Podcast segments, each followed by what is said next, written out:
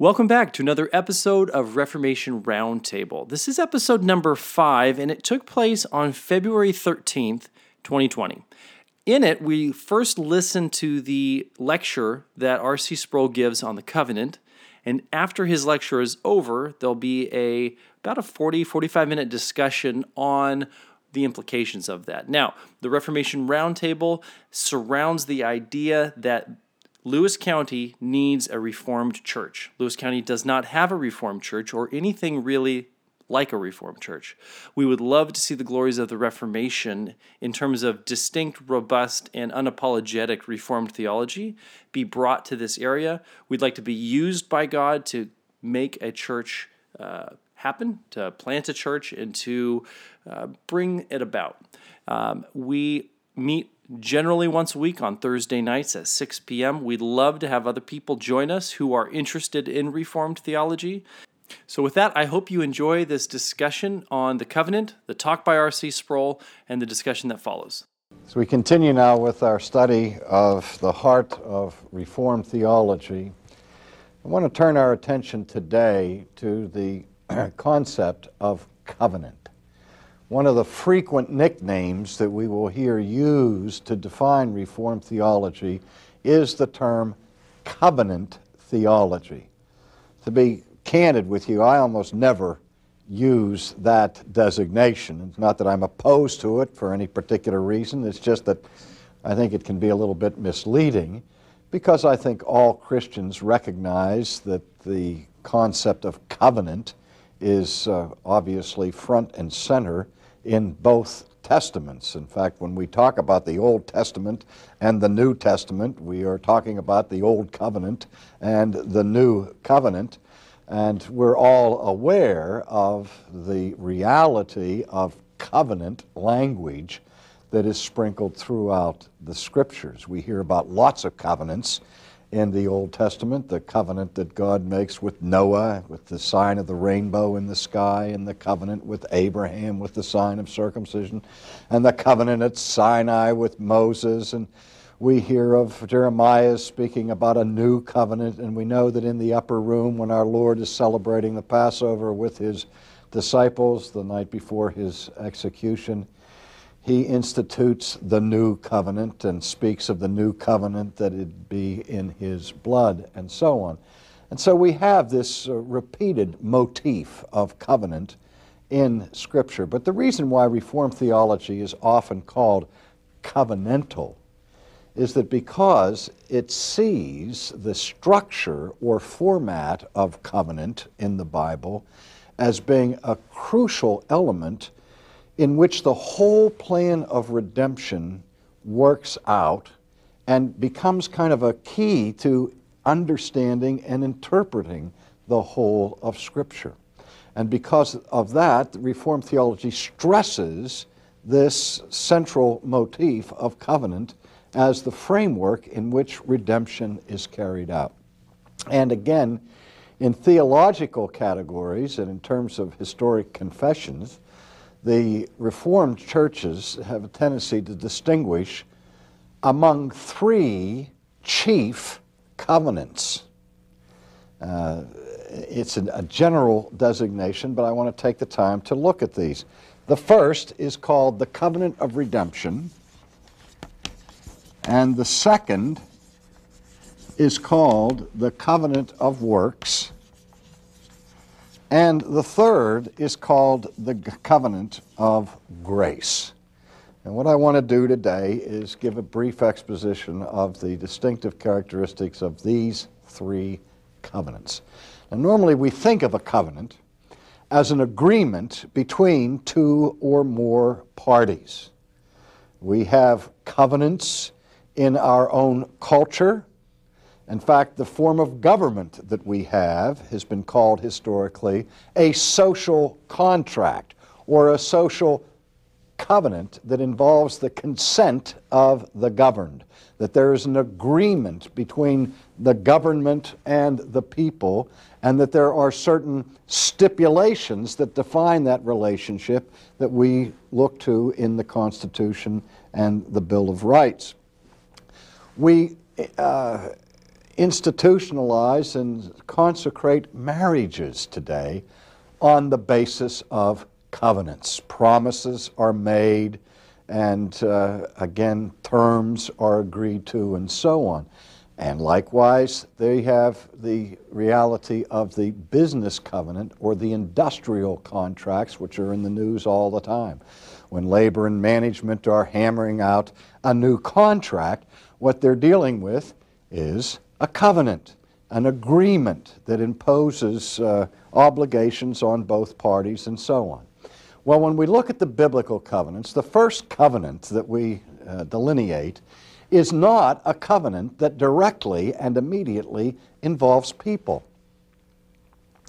The covenant of redemption is a theological concept that refers to the harmony and unity of purpose that has agreed that has has been in existence from all eternity in terms of the mutual relationship and agreement of all three persons of the Trinity.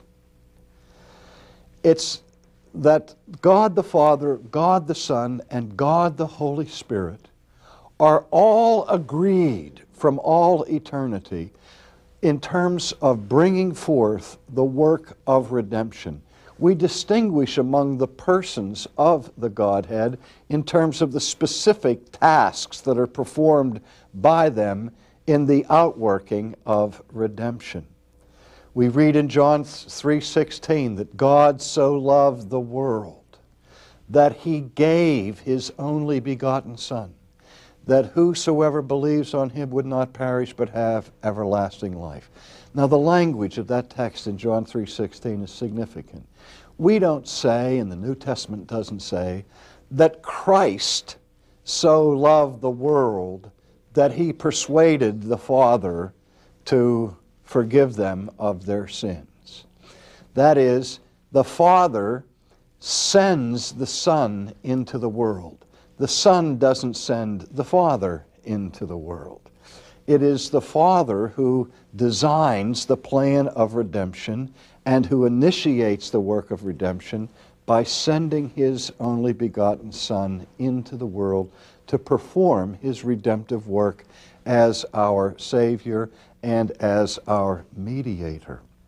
And uh, in the Nicene Creed, in the fourth century, the Creed confesses that after Christ performs his redemptive work, then, and he ascends into heaven, then together the Father and the Son send the Holy Ghost into the world to apply the work of Christ to God's people. So the Father first sends the Son, and the Father and the Son together send the Holy Spirit.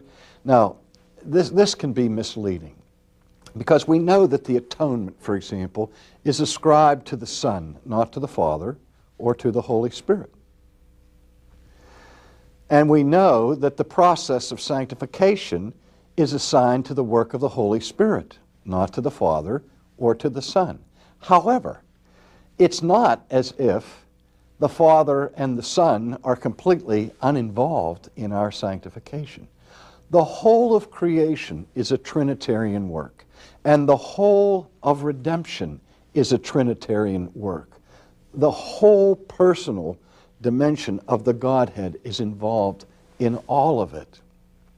But the point for uh, spelling out the covenant is redemption, of covenant of redemption, is to avoid the error that has occurred more than once in church history of thinking that the Father and the Son are at odds with each other, and that the the son has to persuade this angry father to turn away his wrath from the son, as if it weren't God's gracious idea, God the Father's idea in the first place, or the idea that Christ is performing his work grudgingly.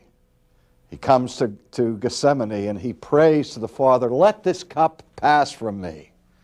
But then goes on to say, What? Nevertheless, not my will, but thine be done. And it's not as if the Son says, okay, if I have to do it, I'll do it.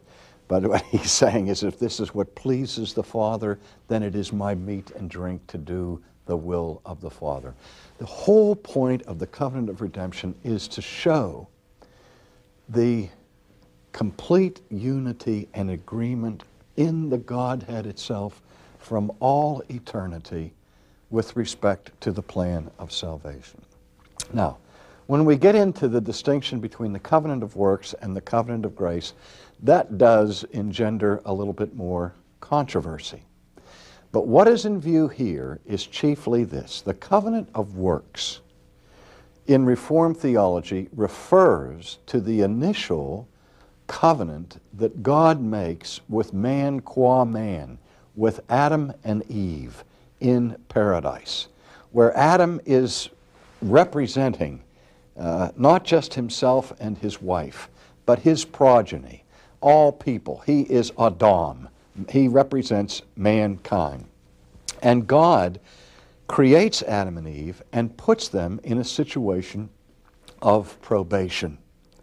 He makes promises of blessing to them in the event that they are obedient, and promises of judgment upon them in the event that they are disobedient. And he puts them to the test, as it were, saying that if you eat of the tree of knowledge of good and evil, you will surely die. And the day that you eat of it, you shall surely die. That is, penalties are pronounced to the creatures in the event that they transgress the commandment of their Creator. Now, that means that the destiny of Adam and Eve and their progeny is determined by their response to the law of God, by their behavior, by their work. And hence it is called the covenant of works. God says if you do good works, you'll live. If you do bad works, you die. It's that simple. Now, some people don't like the distinction between the covenant of works and the covenant of grace because they say, well, you know, God didn't even have to make a covenant at all with Adam and Eve. The very fact that He stooped to enter into a personal relationship with them and gave them the opportunity for eternal life of blessedness in His kingdom was itself gracious. And I don't think there's really any dispute about that. I mean, obviously, God was not morally compelled to give a way of salvation at all to his creatures. And we grant that even the covenant of works is rooted and grounded in God's eternally gracious character. But what is meant by the distinction is that initially the terms of the relationship with God is set up with respect to obedience or disobedience to His law. And what happened was that Adam and Eve disobeyed. They violated the covenant of works, bringing upon themselves and all whom they represented the judgment of God, because the covenant of creation had been violated. Now, let me just take a second to give a little parenthesis here. We understand that we live in a culture where there are all different kinds of competing religions and people who are secular and who have no time for religion at all. And they couldn't be less interested in the whole idea of covenant. And people say to me, Well, are these people in God's covenant?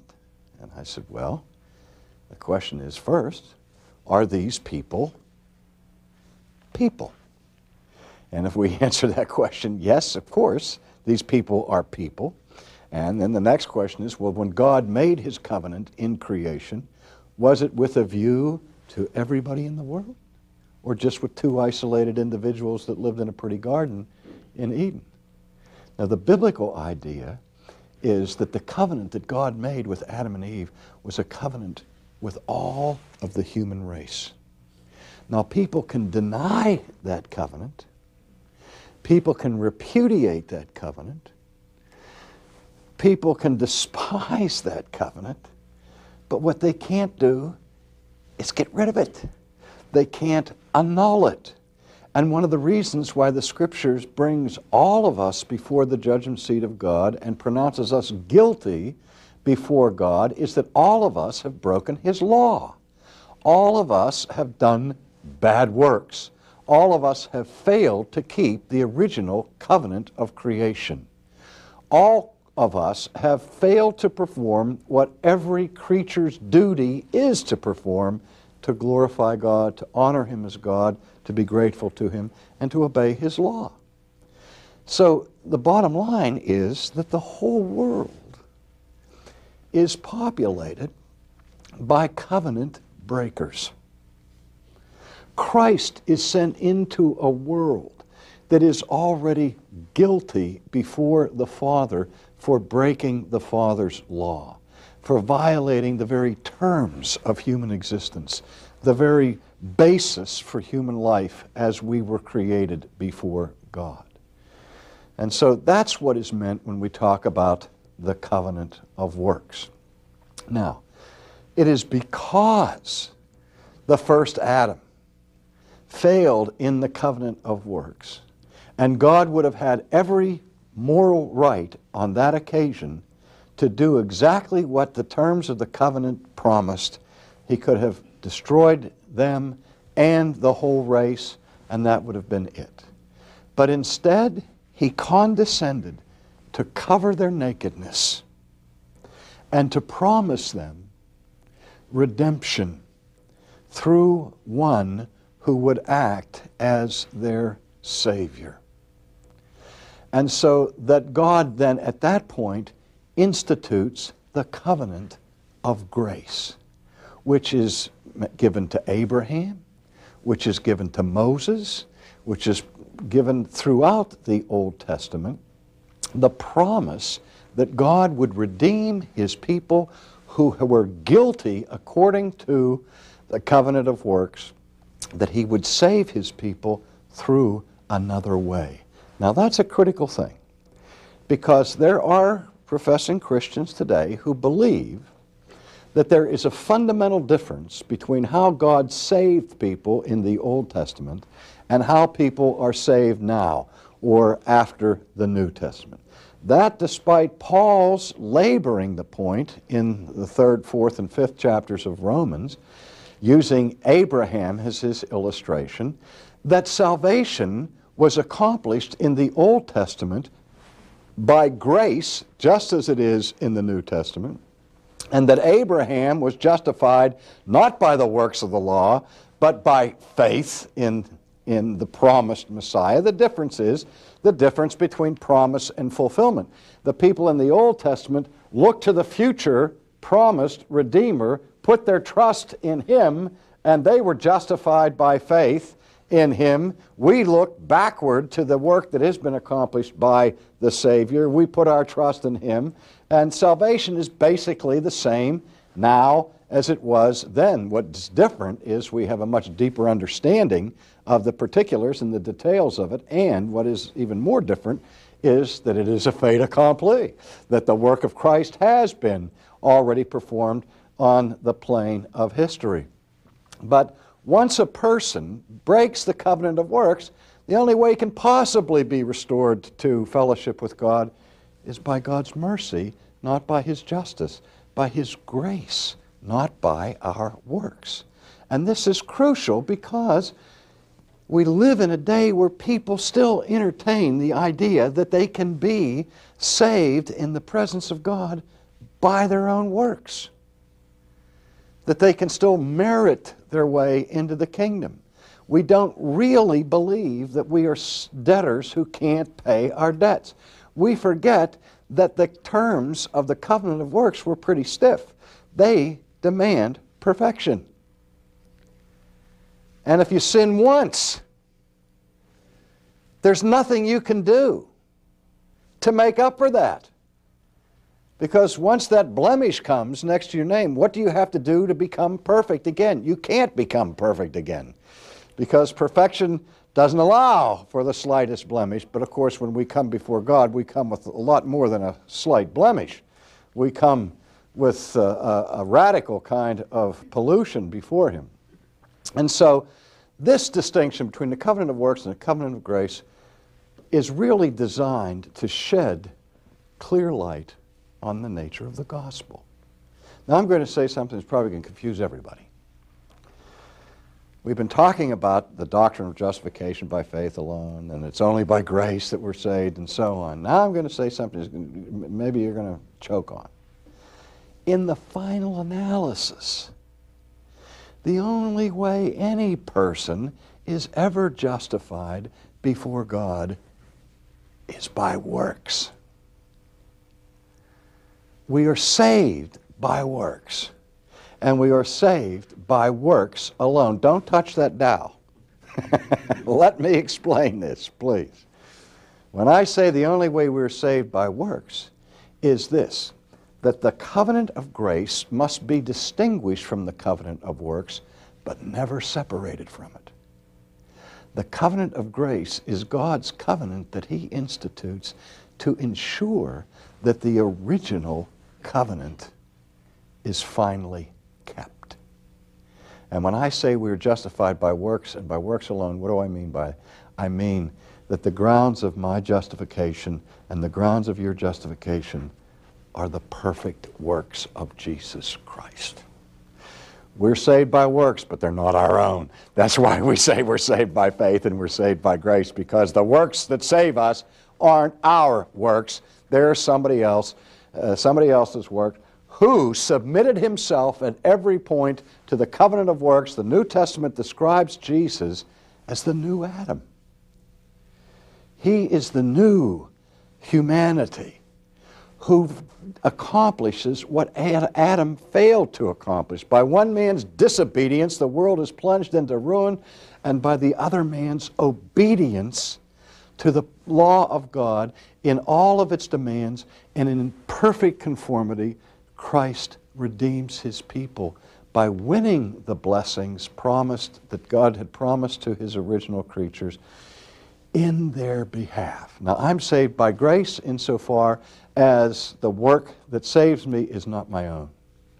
I'm saved by works in the sense that the basis of my salvation is on the works of the perfect worker, the one who, from all eternity, was willing to assume the burden of God's creatures and was willing to come to this world to submit himself to the terms of the original covenant of works and to fulfill it by his perfect obedience, and that God gives to his people all of the benefits of that work, so that he gives to us all that Christ has earned, and all that he is becomes ours when we place our trust in him.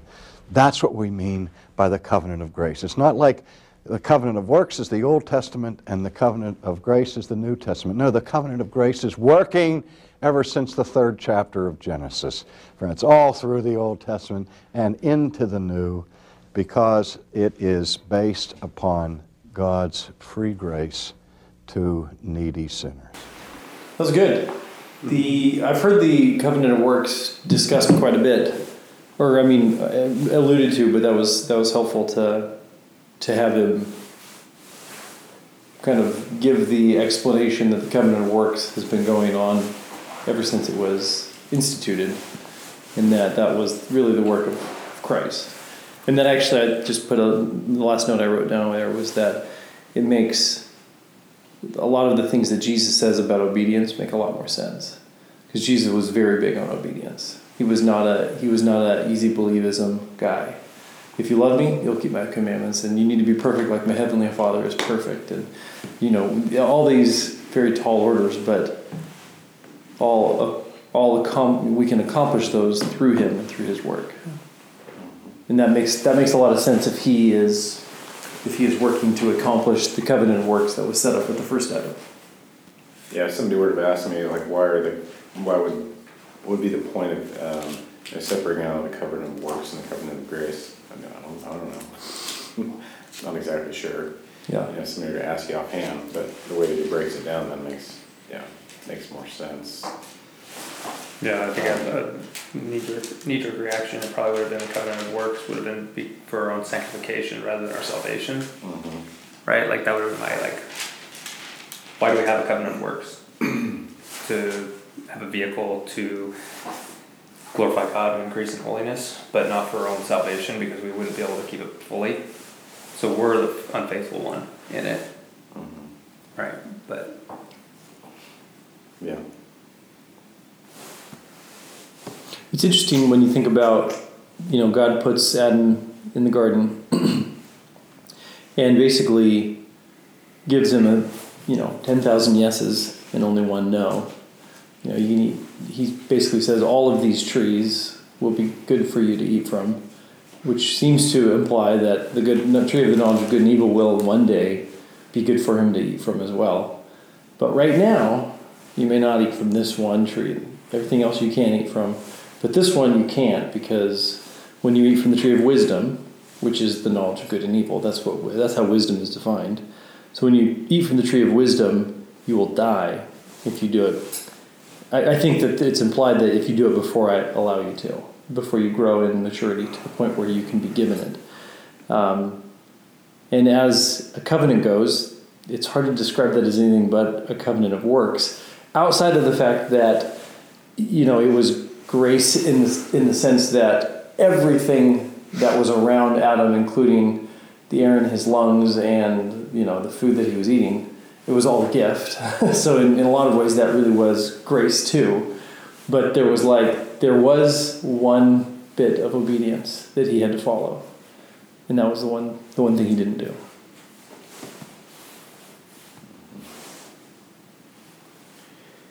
Um, I think it's interesting, at least when we're talking about covenant and covenant theology, maybe at least talk about, you know, he, he expressed the term and, and explained a little bit about, okay, how, what does that mean when you Mhm. hear it? But what does covenant theology mean to us? You know, when you hear that, what does it mean? And I think it's worth maybe talking about that a little bit. I think it's a great idea.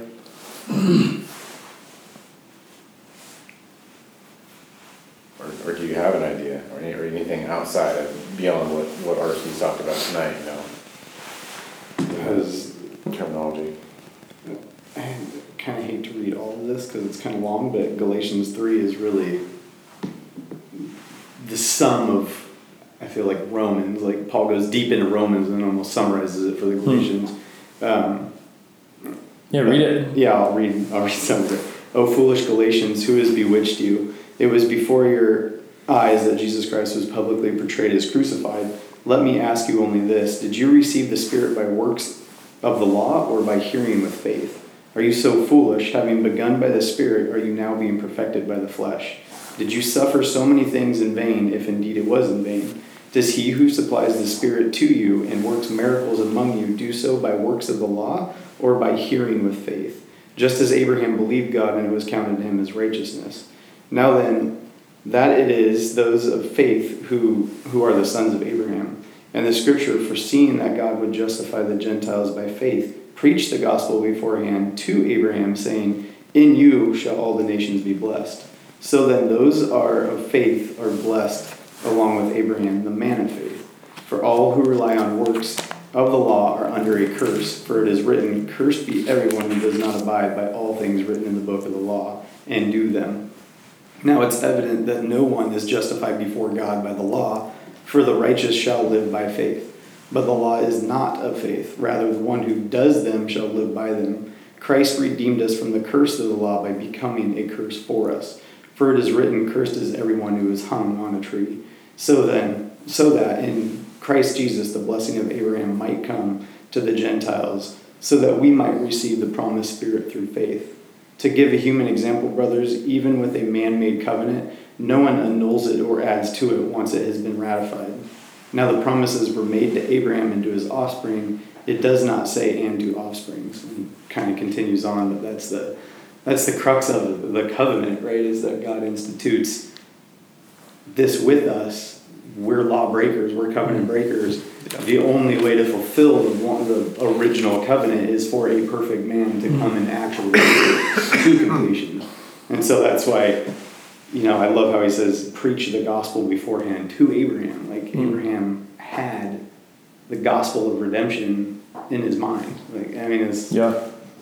I have Abraham, Moses, Noah, Joseph, etc. Were all Christians. mm-hmm. They were all they really they were all Christians because they trusted in Christ, Mm-hmm. even though their faith in Christ was not necessarily their faith was in Messiah. Mm-hmm. You know that's all they do. They didn't know his name would be Jesus, but they did know that his that he was he would be the one to save his people from their sins.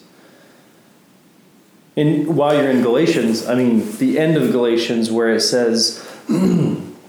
Um, says, but uh, but after that faith has come, we are no longer under a schoolmaster, for you are, are all under the children of God by faith in Christ Jesus. For as many of, you as have been baptized into Christ have put on Christ. There is neither Jew nor Greek, there is neither bond nor free, there is neither male nor female, for you are all one in Christ Jesus. And if you be Christ, then you are Abraham's seed and heirs according to the promise. Why that matters when I think about covenant theology so much is because. Uh, the Old Testament is our history. We went through the Red Sea. We wandered in the desert for 40 years. We shouted and trusted God to knock down the, the walls of Jerusalem, of uh, Jericho. We were unfaithful and didn't obey. We did these things, and God continually re, renewed his covenant with us. And when we see the promises of God throughout Scripture, those are our promises when we see his promises in whatever they might be, they are not to some specific small group of people that lives on the other side of the world. They're to us. And they are available for that small group of people that lives on the other side of the world if they trust in Christ. But that this book belongs to Christians and the promises therein belong to Christians. When I think of covenant theology, which of course he didn't talk about at all, that's what I think of. That's what it means to me. Yeah, just where he touched, I guess, just slightly on the framework, how maybe the terminology of covenant theology is is the framework Mm-hmm. around which we understand the whole. Right, that's Right. true. Yeah, he did say that. And so I think that just that one, I mean, that's oversimplified, but just to, to, to view it as that, in that, you know, we understand the whole of the Bible fits as a puzzle, and all the pieces to the puzzle are part of it, and we are all part of it, you know.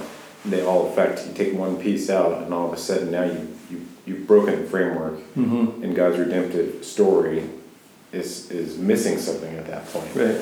You know, you can't just take pieces of it and then apply it to your life. You need the whole thing, Yeah. and you need to apply the whole thing. Yeah. Same same idea, I guess. Um, you know, and that yes, those covenants are with us. They're not with other people, maybe, Right. and they're fulfilled throughout time. So um, more more of the idea that you know this this is a this idea in this this book. This is a story that fits perfectly with us in God's will, and in the whole of it. Yeah. Yeah, and he mentions, you know, Genesis 3, it's been in effect from the beginning. Like, when I explain to my kids that, you know, God's always been in the business of redemption, and it started with the first man and woman who break. I mean, they had one rule, right? I mean, one law. It wasn't even really a law. It was like just, just dumb, and like mm-hmm. they couldn't handle it, right? And it, it, but to become aware of their nakedness and become ashamed and become afraid and hide themselves away from God, and then God comes and seeks them out. They didn't come to God and say, "Hey, we're sorry, like we blew it." They were hiding in fear, and He goes, "What happened? Like, come back." Then He goes further to sacrifice an innocent animal, which they've never seen death. So here's an innocent life spilled blood before them. Now you have a like a, a covenant of a law, right? The law was broke. Something had to give its life. Now you're now you're clothed with this dead body. I mean, like it's kind of mortifying if you think about like these guys were naked and unashamed and completely in bliss, and then all of a sudden they see death and they're wearing a hmm. covering now that's from a life that is no more. You know, and it's it's like he's always had redemption, and I like how he tied that into the Father, Son, Spirit. They've always been in the business of redeeming, even before you know we Do you think he tanned the goat skin immediately? Or slapped it on there, man. It was a unicorn. Yeah. the last one. That's why they don't exist. That's funny. Uh,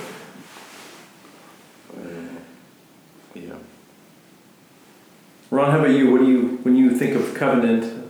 Did RC pretty much sum it up, or feel like you left any key things unsaid? Well, I think he left a lot unsaid, but not that I'm qualified to judge that particularly. Uh, What strikes me is what Luke said about the, the puzzle aspect and the act of men who reject salvation through Jesus Christ that God has presented to us have broken that puzzle. And unless they repent of that, there's nothing they can do. Yeah. The amazing thing is that God cared enough Mm. to prepare beforehand that covenant Yeah. and all of the details that go into that. Right. Yeah, that makes a lot more sense when you think about the covenant of works. Because my kids will ask me, like, what kid hasn't asked their parents, why did God ever allow us to sin? Mm-hmm. Which is it's a great question. it's, it's one that I can't necessarily answer, but but it makes more sense when you think about the fact that the covenant of works is still in effect. It's it's it's like He created this covenant to as a way of of interacting with men, as a way of condescending and to our level, interacting with us and having that relationship with us.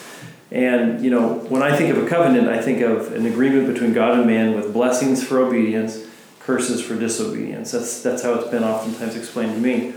And so it's without without God interacting with us and covenanting with us in that way, there is no relationship.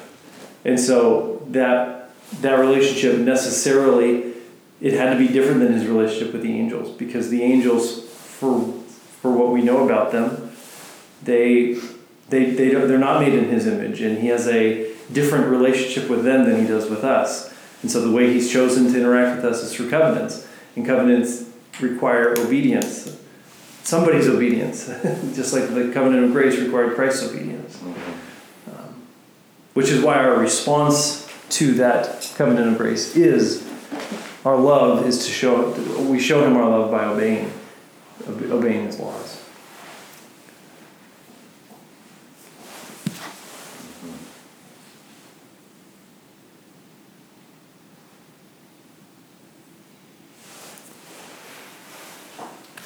I think it was kind of important too that um, was talking about the, um, which I had not heard the um, covenant of redemption before. So this is almost like a, this is almost like looking back at God's covenant with, I guess God's covenant with Himself and the redemptive plan. This is the way that I took what he was what he was saying there. I think one of the key things on that is that. Um, Trinitarian theology is really important in that. You can't you can't have a modalism yeah in that, right? Which is a, something that in Pentecostal oneness theology that's a that's a that's problematic. Modalism modalism has been problematic throughout Christianity historically, I think. And, just how would you define modalism Modalism is basically God is one, but He reveals Himself in in constituent parts depending on how He works, right? So if you know, it isn't God the Father, God the Son, God the Holy Spirit. It's God who is revealed as the Father, who is revealed as the Son, who is revealed as the Holy Spirit. And the thing about that is that there isn't a relationship element within God. In that God is in oneness theology, it's just okay. God is the Son, God the Father, God the Son simultaneously. It's not so there isn't a there isn't an obedience, and so god what's it- punished himself while he was on the cross kind of thing yeah, yeah. It's a, there's there's a lot of uh, I mean trying to understand the Trinity is obviously I mean it's one of the it's a great mystery, but there's some additional mental gymnastics one has to do with modalism, and I think that those other things which I I had not really made a connection to this is that the covenant of works being fulfilled by Christ sort of precludes that there was a relationship that had to exist beforehand because they had in order for it to be a covenant of works he had to become subservient to the father. He had to submit to the father in that. And god the father could not submit to himself, right? I mean, anyway, I don't know. There, there's, I, I'm kind of mentally, I'm, I'm verbally processing this as a thing, but I, I had not really heard the, I had not heard that before. I had heard, you know, an explanation of talking about the Trinity mm-hmm. there, that relationship, but having it labeled as like uh, the theology of redemption or hmm. the covenant of redemption, excuse me, Yeah. that the redemptive covenant. I had not and it's interesting too. I mean, because that that God making a promise within Himself, like it, it- talking about the faithfulness of God versus the unfaithfulness of man. God has always been faithful to that promise to Himself, too, and we see that revealed in there. So anyway, I don't know. I'm babbling, but Yeah, but Um, but I hadn't. I, I don't know if you guys ever heard that before. The covenant of redempt or redemptive covenant. I don't. I've heard of the, you know, I've heard of him describe, I guess, the term, um, and I guess I haven't heard of, you know, the idea of modalism. Oh, okay. Yeah, So- modalism's an old. I think they they debated that in one of the councils back Yeah. in the day, and it, yeah. If you want to learn like- more, you can just head down the down the road here. Pentecostal Go oneness. into, uh, Pente- Yeah, yeah, it's like they. It's when you like try to describe God as like water, He's gas, liquid, and ice. You know, that's like, or you know, God is the Trinity is like an egg. It's the yolk, it's the white, and it's the shell. It's like that's that's essentially a, a modalistic way of describing God because Yeah. because I- He I immediately struggle with that, you know, because it's like, well, then how can Christ submit to the Father and his obedience go to the cross? Yeah, yeah. You, you have you have problems. Yeah, Yeah. but but you can be okay with just right from the beginning. Let us make Yeah, man in us. our own image. Or in Matthew, where it's Father talking Yeah. from heaven to Son Right. with the Spirit. Right. descending. Sure. I mean, it's there's the Trinity. Yeah, it's that's amazing. But like I've I've heard this explained um, where you were just talking about us in in Genesis, where Oh, it's yeah, let yeah. us. You know the this unified God that's more than one. It's a plural in the in the Hebrew, and the word the word for God is plural all throughout. You know, and it's like it's just interesting Hmm. because like Yeah. we didn't hear living in Utah refined my theology on Trinitarianism because it's Oh, I imagine. talk about some good topics. Yeah. discussion because there was so much challenge in that culture of well prove that to me. How do you explain this? How do you why do you believe this? And really what helps in those situations is to look how especially paul writes he's always writing in three the father the son the spirit father son spirit. He he does that throughout all of his letters consistently and and and then you go to the visual markers like in Matthew where he sees it you know he hears the father he sees the son he sees the spirit descending like a dove so it's it's those things though that once you know as Christians I think we take for granted because it's mm. just yeah I believe that but then you know when you hear like oh historically the Trinity doesn't appear in the Bible and you're like yeah you're right it doesn't you know that word wasn't around for Yeah. hundreds of years until it was debated Yeah. and then refined and then Yeah. yeah Yeah, well, I guess out of that, my I guess my, my takeaway from it though is I, I had not really thought about the the internal relationship that God shares with Himself, containing a promise, mm-hmm. the promise of redemption. I mean, because that that that promise outside of time to then be infused in a historic context Mhm. in a specific way, planned before all before the foundation of the world Yeah.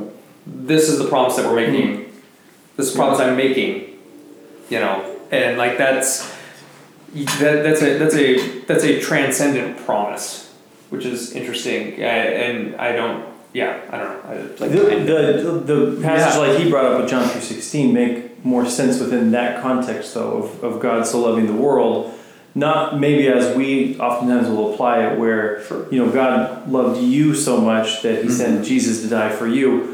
While that's totally true in the, in the larger sense it's mm-hmm. like you know when John the Baptist sees Jesus he says behold the lamb of God who takes away the sin of the world. He's talking about I think that idea of that redemp- that covenant of redemption like Jesus has come to save the world. Mm-hmm. Well that does that mean every individual gets saved? No of course not and, and up until now you know the, the, the road seems pretty wide that leads to destruction mm-hmm. Continu- continues to be but Jesus has come to rescue the world, and nothing, and He won't be satisfied with anything less than the entire world, and and I think that makes sense within within the idea of planning out the creation of the world and having this internal idea of redemption, Redemption, yeah, that Yeah. redemptive. ultimate redemption coming. Well, and even before, like you mentioned, before the foundations of the world, before you know Satan and the angels even fell, this was already This is already agreed upon. already done. Yeah, it was already known. Yeah. Yo, son, yo, spirit. This is Yeah, this this, is how it's gonna happen. This is how we're going. Uh, By the way, living in Utah, Galatians, uh, that first chapter must have been uh, like your favorite part of the whole Bible. There's a lot of favorite parts. yeah, I was gonna say living in Utah though. I mean, that one kind of just like Yeah. smack, smack. Lots Well, it's only as accurate as it's properly translated. That is well, yeah. There, there are issues with that too, That was but my favorite argument. Right. That was like, yes. So which part? Yeah. like, which ones do you pick and choose? from? Yeah. How do you know? But it is interesting, you know, as you look at, as you think about like modern day Jews, and you think about modern day Jews, those who are actually like Orthodox or, um, you know, following, following after, trying to follow the Torah and things like that. Is, they're essentially they have a lot more in common with like Islam than they do with Christianity because they're they're rigidly monotheistic. They don't, you know, hear O Israel, the Lord our God, the Lord our God is one. That's you know that's that's their life verse. and but they but we I mean as Christians we can see that and we know that when we hear the Lord our God is one, we don't think of him as being an individual, although we do think that there is one God in three persons. But the the Jews, at least the Jews of today, if they if they are reje- the Jews of today are rejecting Messiah, so they have they share more in common with you know uh, you know like the pagan pagans of Islam or the pagan you know in the in the idea of that strict monotheism from excluding all else, excluding any inter um, inter godhead relationship that the Trinity provides. Uh, yeah, anyway, I'm not, I'm not sure exactly where we'll go with that, but um, oh I- yeah. Oh, I was just saying. I mean, I think when it comes to, I, I think when it comes to the the Trinity, though, it's it's one of those things you have to be super careful of that you are you are recognizing the singularity of God. In that, it, it there is a relationship because you're you're worshiping one God. yeah, There, there it is still one God. It is, and that's where again this idea of modalism becomes problematic, right? Because it's that's the that's sort of the easy answer, right? It's like, oh well, yeah, it is still one God, right? And so you can kind of try and wrap your human brain around it by just saying that this is just him in different forms, right? But yeah, I, I, I, definitely agree though that when it comes to I find I find it interesting when Christians struggle to talk about the historical roots of our faith being in Judaism and wanting to give that a pass like somehow there's a special salvation that's going to happen for the Jews that's outside of Jesus. Mm-hmm. And that promise was fulfilled in Christ.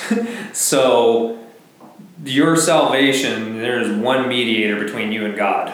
That is it. And so it is it is problematic when you're rejecting that you're rejecting that gift but still share a common ancestry. Like it's like, okay, well historically, I mean these people are these people are more ethnically connected to the scripture than I will ever be. Mm-hmm. Right? I, I am I'm adopted into I'm adopted into God's family, but as far as like an ethnic group hmm. that was chosen to be a demonstration, I'm not part of that. Hmm. Like and yet yet yeah, but, so but that ethnic group is now no different than the Chinese. Oh, no, right, right, right, yeah. Irish or anything like that. But I do. I still think that there are, there's a large there's a large portion of Christians that really struggle with um, delivering that truth. Obviously, you deliver that truth with graciousness, and you you know you uh, you know the offer of salvation is to all people. But I mean, I I, think I've even I don't know. I mean, I, I, I've heard I've heard people that are more renowned Christians and make comments about um, about Judaism as if it's something better than Islam, Mm. Oh, right. right? Like somehow there's a it's a, it's a bet it's a because it has its roots in because Christianity has its roots Yeah, in yeah, that yeah, yeah. it's it's better than than that, but Oh, and you're, maybe you're referring back to what I was saying. There, they large, they share more in common with Islam in their strict monotheism Mm-hmm. than than we do. And, and and I would rather live under God's law than the Quran oh in the day of the week. So so yeah, if, if you had if you had uh, if you had Jews patiently waiting the Messiah before Christ came, that's different that though. That's a, that's a Christian. right? Exactly. That's a Christian. Exactly. So so but that but that group now Mm-hmm. are are rejecting Jesus. And so in terms of, you know, which one you want to live under, that that might be a different I mean it might be a totally different discussion. Sure. But ultimately Pra- both pragmatic, are- pragmatically, you want to live under God's law, Right, exactly. but if you're you're not going to be saved by it, right. right? That's the that's the conundrum. Yeah. I think, um, yeah, there, if you were to ask the Christian population at large, or uh, professing Christians anyway, um, you know, if there was, if the Jews were saved, you know, or if there was a difference between Old Testament, you know, Jews and Christians today, a lot of them would say, "Oh yeah, yeah, you know, Mm. there's a difference. They're they're saved by their works because they were saved by the law. They were saved by the Old Testament." I think there's a large population out there that just ignorantly don't know. Right. That's what they believe because that's kind of a, a, a culture knowledge thing. Um, whereas I think what you're getting at is just like, yeah, you know, actually they're the same as us. That that Yeah. point that no, we are saved the same. There isn't a there isn't a difference. Right. They didn't meet the law, and uh, no one ever has except you know one person, Right. and we're all saved the same way. So I think that's that distinction is very important. I think it's very much overlooked in a lot of a lot of the, the larger Christian circles. Yeah. Man, I think, I mean, like, positionally, and I know we're talking about covenants, so the covenant God made with Way to bring us back around there, Josh. with, with Abraham. Let's get back to covenant, baby. so, so Abraham had the covenant, right? And then Isaac, so his firstborn was Ishmael. Mm-hmm. Ishmael is really the grandfather of Islam. Oh, yeah. And then that seed is split between Abraham, right? Isaac, Ishmael.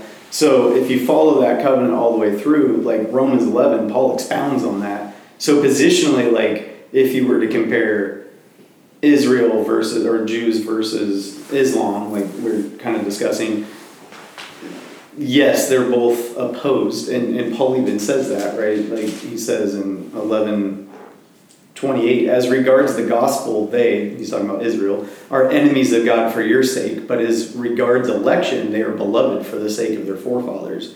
And it, and he goes into being, you know, like the remnant of Israel, the Gentiles grafted into their their mm-hmm. tree, right? And as God has the power to graft us in, and he has the power to cut limbs off of that tree, he has power to cut us out and put those limbs back in as he wishes, is what Paul talks about. And then he goes into the mystery of Israel's salvation that at the fulfillment of the Gentiles fulfilling, you know, like, you know, the last Gentile is saved. Now the mystery of Israel is saved. Like it's, and it's all a work of God, right? Like it's not the works, like he talked about, the covenant of works is all done by Christ, not, hmm.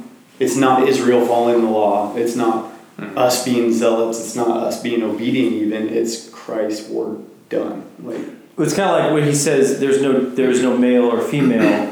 There is male and female, but mm-hmm. there is no preference for males or females as far as the gospel is concerned. There's no mm-hmm. Jew or Greek. There's no preference for either group, but they still exist.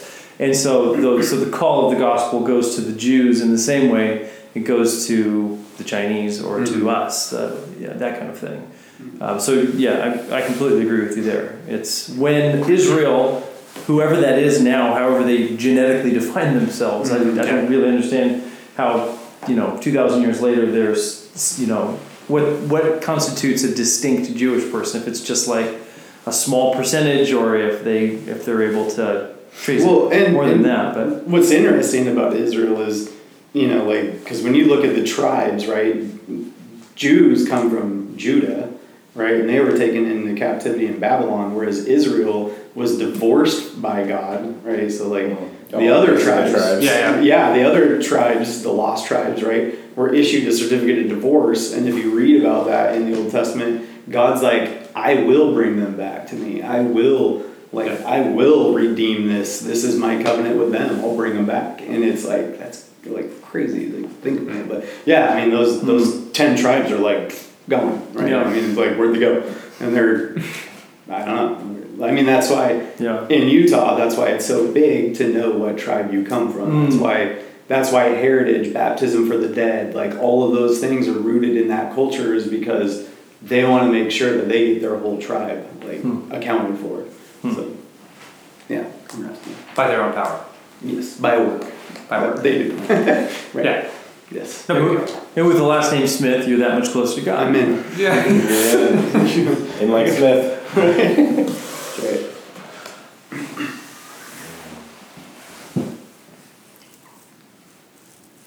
Well, next time, we have total depravity. Yeah, I, I'd be curious to see how many people like, uh, uh, after hearing something like, like what was said here, because the these first several, which I caught up with, I don't feel like these were necessarily highly distinct in terms of their denominational impact. I don't know. I, I, I, don't know. I don't know too many people. Maybe people who would be ignorant of this. What was just or, or don't have a term tied to it. Like I never had We're getting definitely. until until watching this. I never had uh, redemption covenant or the covenant of redemption. I've never had that in my vocabulary, so I get that little tool in my toolbox. But I think most people, having listened to this, I don't think that there would be something they would go, "Oh, God made promises, and He was faithful to those promises."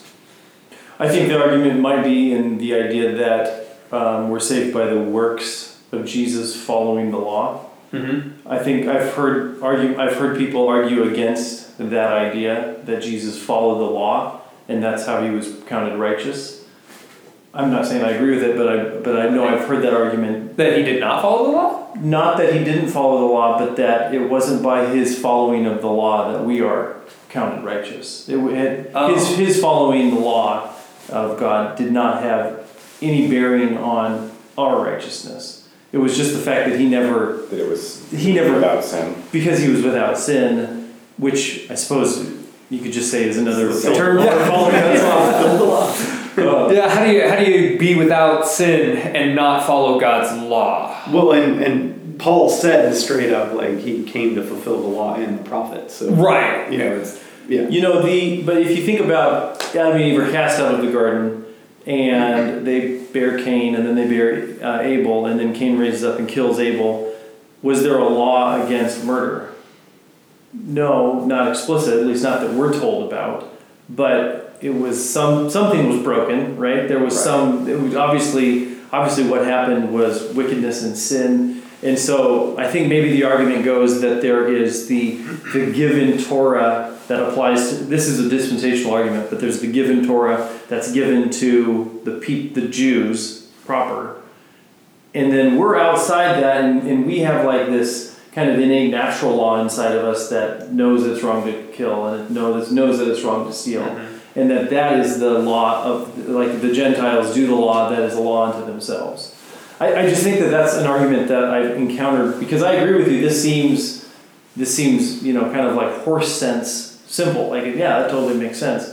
But I think that when you start mixing in the idea that there is a distinctive covenant for Jewish people, and then there's a distinctive covenant for Gentiles, and there's these kind of not two paths of salvation because I don't want to I don't want to disparage anybody that would believe that or would bel- teach a dispensational uh, gospel, but there's kind of like there's plan A and plan B, kind of like both are grace, but you, you know it's, it's it gets it gets confusing. I think you can disparage that. That's okay. Oh, there's nothing particularly wrong with that. No, I, I mean I, did, I don't want to put words into somebody's mouth Oh, that, they, that they don't gotcha. that they don't actually mean. But it's it's kind of like there are two there are two paths basically. There's God there's God saving the people of Israel proper, and then there's what He's doing with His people evangelical I- I- Christians and I, I think I think there I think there are two paths. I just think that there the one is an absolute impossibility. Right? If if one of us were to have kept God's law perfectly, then we would be without sin. So God does. I mean, technically, that path exists for one man. Right. But we have a we have a uh, a so you have to keep the law perfectly and your father can't be human. yeah basically Well, but like, I mean, if you think about it, the first law, like of the Ten Commandments, love the God, love God, right? I mean, if you love God perfectly, like Jesus did, it fulfills the rest, right? You're not gonna steal, you're not gonna murder, Yeah, you're not sure, gonna sure. commit adultery or you know idolatry. You're not gonna do any of that stuff because you perfectly love, and that's where like Christ. I mean, if you think about it, really broke some of the man-made laws that were appended to God's law after the fact, like healing on the Sabbath, working on the Sabbath, eating on the Sabbath, not ceremoniously washing on the Sabbath. I mean, he did a lot of things that the religious elite at the time were like, "What are you doing? Like, we might need to kill you for this." You know, like Yeah. I mean, so he was, you know, he hung out with people that the the law keepers of the time would like stay well away from, right? I mean, so I, I think I think him loving perfectly fulfills the law perfectly. You know what I mean? Like, there's no if he doesn't sin, that means he doesn't have any selfishness. He has no rebellion. He has no disobedience. Perfect. Hmm. Like something we can't fathom. But. Yeah. Still, though, keeping the law what meant doing certain things and not doing other things. So your heart can love God, but if you're not doing the things that He told, tells you to do, then Yeah. your actions aren't showing that. And in order to for your actions to show that, then you have to know what is right and what is wrong, mm-hmm. and that that that implies that a law has been given to you, and and the idea that the law is just written on your heart in terms of like a, a moral law that you that you just is kind of innate in you is I can I can definitely see some argument for that in the idea that we we all have some level of conscience, uh, you know whether we're Christian or not, but. Um, but the law of God is ex- is explicit, and it's something that we need to know in order to obey. Uh, and so, while I, I agree, loving God is the first commandment. Simply loving God in ignorance is not the same thing. Is not fulfilling the law, or is not obeying the law. If, if, that, if that makes sense. I'm not sure if that's what you were saying or not, but um, loving God is a prerequisite to fulfilling, fulfilling the rest. But that's yeah, and I, I, see where you're going, and I think like later when he gets into that, like with with our sin nature, right? We're now born in original sin. You know, original sin has been throughout all of creation. We are now affected by that, and when we, I mean, like you look at Romans one, right? Like the people who were, you know, the the question of like, well, does God save people on an island? And it's like, well, can sure, but like, you know, they never heard the gospel, but they're in themselves guilty because by our nature we're going to worship the sun, not the creation or the creation rather than the creator right we're going to make idols out of wood and bow down to those things just because that's how we're bent right, Right. that's how we that's how we are broken now yeah. but yeah i'm i'm with you like most of what was said today wasn't like this you know earth shattering like wow that Hugely Don't let controversial. Yeah, but I think next week T for you know Total depravity? will be yeah. yeah that one that one That one will ruffle feathers. That one, uh, not this brother-in-law, but the other brother-in-law thought that I might be heading to hell because I had some her- heretical thoughts, and I was like, I assume he doesn't have any children. he does, he does actually. Usually, having children cures you of not being total. Uh, Yeah, no, it was kind of, it, it's kind of it was kind of surprising actually. Uh, what I, I think we had some, yeah, we had we had a conversation where it was something to the effect of, well, you and I both, coming from over the phone here, him him speaking. Well, you and I both, you know, we, we sort of believe that all people are good. And I was like, we just sat in radio silence for a little bit. I was like, basically good. Baked to, yeah, basically good, right? I was like, yeah, actually, those might have been the exact, more of the exact words. I was like, mm, I, I, I, I, let, I just kind of let that one ride out because I knew that the phone conversation had to be a little more prompt. But I was like, I had a, a coworker who was Hindu, and we were discussing total depravity. Oh, interesting. Yeah, and he and they believe that children up to the certain age are, are Yeah. without sin completely. And it was like that was my first question. Do you have kids? He's like, no. I was like, have you been around little kids? He's like, yeah. I'm like, you never have to teach them how to hit or say no or mine or give it to me. You know, like Tilly's in the Tilly's in like the hyper mind phase right now. Just like everything is hers, and you're like we just lovingly refer to as her as jerk baby. Right now she's in jerk baby mode. Like mine, mine, smack her sister, Yeah. who probably deserved to be smacked. but- But you don't have to teach that. It's You don't just in here. teach it, No. Yeah. You're like, where did get that come from? Yeah. Oh, that's right. Yeah, that's right. That was that was built in. That was a yeah. No. Yeah, even even Christians though in some circles have the age of accountability, which Yeah, no, my dad my dad did. I never found that in there. I've Yeah, wondered. Yeah. But I think that, that I think that that's where like we're talking about next week, where you're, you're going to start seeing the more the bigger split stuff. I think Yeah. with um, I think with uh, a heavier leaning toward Arminian theology, you have to have an age of accountability Mm-hmm. because To make it fair, you know. It's your choice. Right, right, A baby but- can't make a choice. And Yeah. maybe can't, right, right. And so at that point, it's like, okay, so at what point am I making the choice? And so, and, and what point are the choices that I'm making my actual choices? Mm-hmm. Yeah. Right? Like, Not just parroting your parents. yeah, yeah. and It's so yours. yeah, so there's, you know, so there's some, there's some stuff, uh, the, the basic, I guess, uh, when I started fearing for my own salvation was when I was turned thirteen, because that's when I was told that I would be accountable. so, This is it, right? I'm glad, I'm glad I made it past thirteen to discover that actually, no, I was, I was held accountable the entire time. Well, and it's interesting because in, in Mormonism, um, age of accountability is eight, and Eight. they are baptized at eight, Hmm. and then that is when they're held accountable for for sin. Is it Catholic seven with confirmation? So, Ca- well, Catholic, oh, oh, Like confirmation, I thought was like the Now you're accountable. For now you're accountable, uh, whereas before, well, they had the taint of original sin wiped off through the initial baptism of the infant. right? Right, think because so. I yeah, because so. no, they, that, that's that's partly Yeah. why you ba- in, uh, you infant baptize Right. is because you baptism is useful for the remission of sin, and so as a work that is the vehicle for grace. You would get you would baptize the infant, um, so that way you could remove that taint of original sin. Yeah. So, Yeah. but yeah, no, I I don't. don't recall. them. I didn't know that. I, I could I could easily be wrong on that. I just thought that the confirmation was like the induction into the church, kind kind of the way Protestants see baptism as like your entrance into the church. You know, mm-hmm. we, we see the visible church as those who've been baptized and who are partaking of the Lord's Supper, um, whereas the, the Catholic Church sees those who have been confirmed Catholic Yes. as being the visible church. Mm-hmm. Lutherans might also share that same. That's, I was just thinking They- that when I- when I thought Luther. Uh, Lutherans have a confirmation as well. Right. Hmm.